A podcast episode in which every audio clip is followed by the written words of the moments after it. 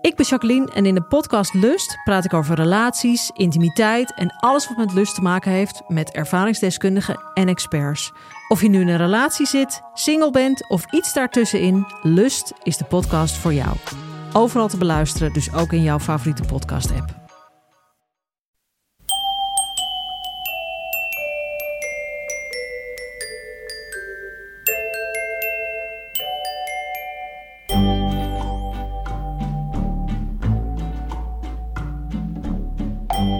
Welkom bij aflevering 261 van Echt Gebeurd, de podcast waarin waargebeurde verhalen worden verteld door de mensen die ze zelf hebben meegemaakt.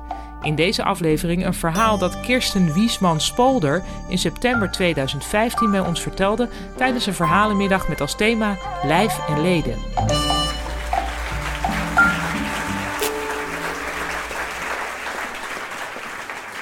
Ehm, ja. Het verhaal dat ik ga vertellen, dat begint in de winter van 2006. Ik zat volop in mijn studentenleven en genoot daar ontzettend van. Ik woonde in een groot studentenhuis met eh, heel veel meiden. En uh, ik was ook nog aan het studeren af en toe, want ik zag een grootse carrière vormen bij een van Nederlands multinationals. En uh, om nog even van die vrijheid te genieten, ging met een paar vriendinnen naar uh, Curaçao op vakantie. We hebben een fantastische vakantie gehad. Zon, zee, strand, palmbomen. En uh, weer terug in Nederland, koud, sneeuw en uh, weer terug naar de orde van alle dag. Toen voelde ik me op een ochtend voelde ik me niet zo lekker. Ik had heel erg pijn in, in mijn oren en ik, het liep allemaal kwel uit mijn mond. En ik dacht, nou, dit, dit is niet helemaal goed.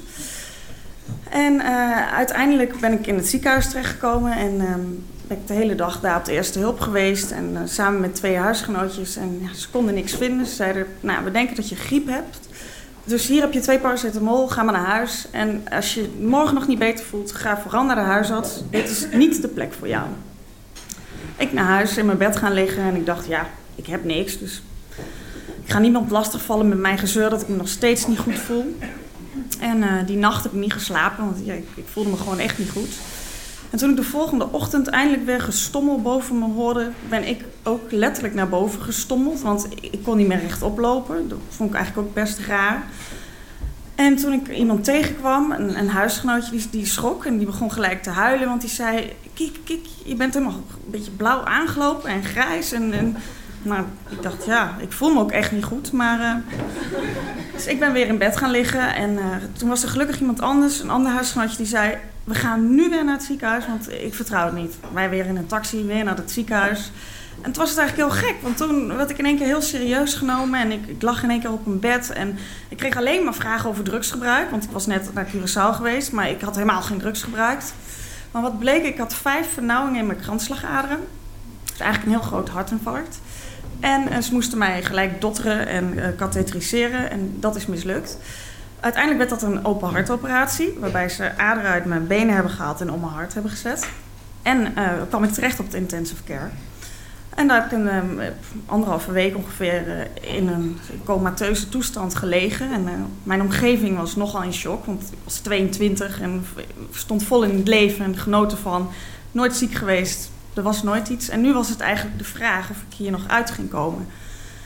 Toen ze me wakker maakte, toen um, en ik nog heel erg een beetje uh, aan het beseffen was van wat, wat er was. En ik besefte het eigenlijk nog helemaal. Ik dacht alleen maar, ik heb hier een hele grote, hele grote streep en overal pleisters en waar ben ik. En, maar een van de eerste dingen die in me opkwam was, ik moet mijn telefoon hebben.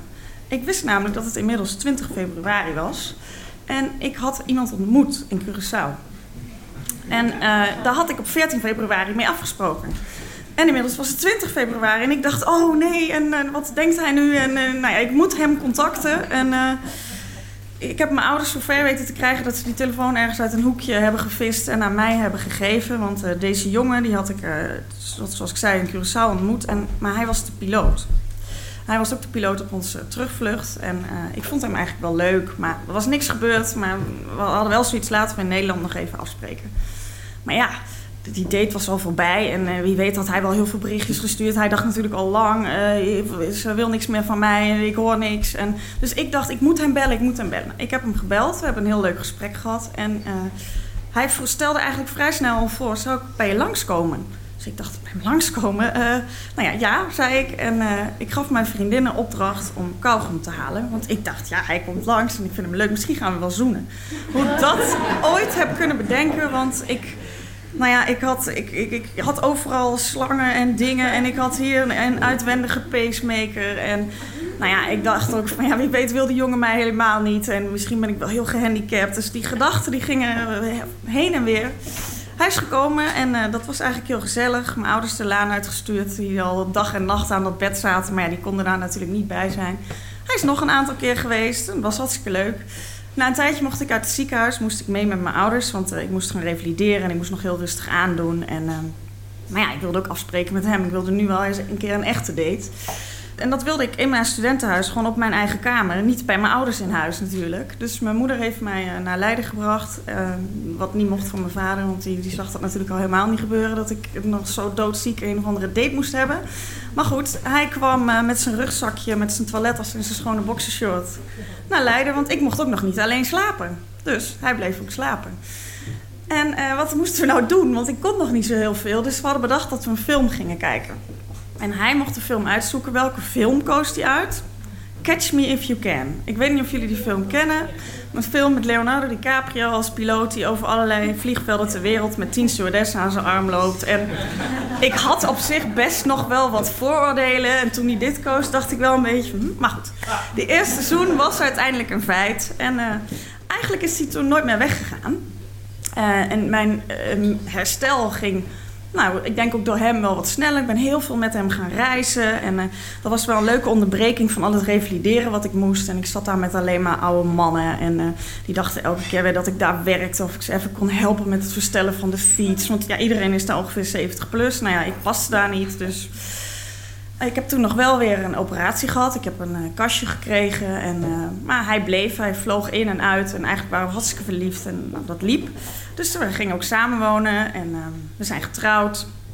En er was een kinderwens. En er waren eigenlijk veel artsen die dat niet helemaal zagen zitten. Maar in Leiden wilden ze ons daarmee helpen. En uh, we hebben een kindje gekregen, een jongetje. En uh, dat ging eigenlijk relatief gezien goed. Het enige was dat toen hij anderhalf jaar was en de piloot thuis kwam van een vlucht, hij mij op de bank vond met zo'n klein jongetje daarnaast. Wat bleek, ik werd met de brandweer uit het huis getakeld. Toen had ik mijn eerste TIA.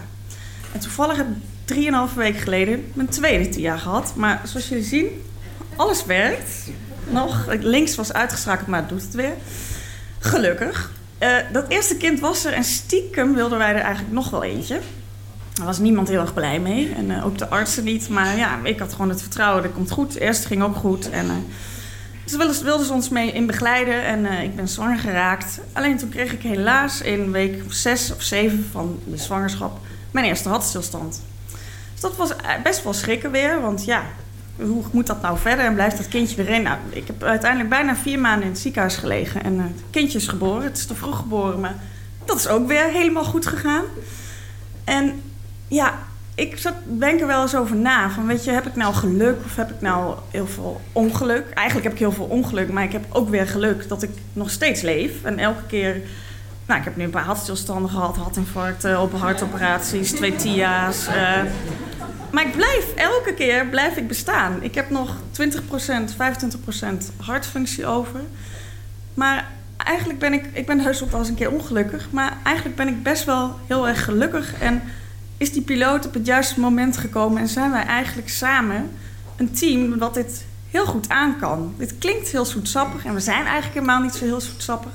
Maar eigenlijk is het cirkeltje wel helemaal rondgekomen op het moment dat ik eigenlijk mijn hart heel erg heb verloren en mijn hart mij heel erg in de steek liet. Is er wel die liefde van mijn leven in mijn leven gekomen. En ja, je moet er wat van maken en, en dat lukt met de mensen om je heen. En uh, dat was eigenlijk mijn verhaal.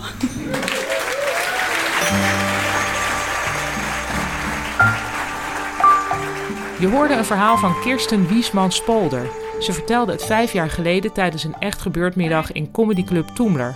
Kirsten mailde ons: Mijn gezondheid is sindsdien helaas verder achteruit gegaan, maar ik vind nog steeds bijna elke dag een feestje. Echt Gebeurd wordt gemaakt door de redactieleden Micha Wertheim, Sanne Pols, Rosa van Toledo, Maarten Westerveen en mijzelf, Paulien Cornelissen. Eva Zwaving doet de productie, Nicolaas Vrijman maakte deze opname en Gijsbert van der Wal verzorgt onze wekelijkse podcast. Dit was aflevering 261. Tot volgende week en onthoud, altijd kauwgom bij je hebben, want de liefde van je leven kan zich overal aandienen.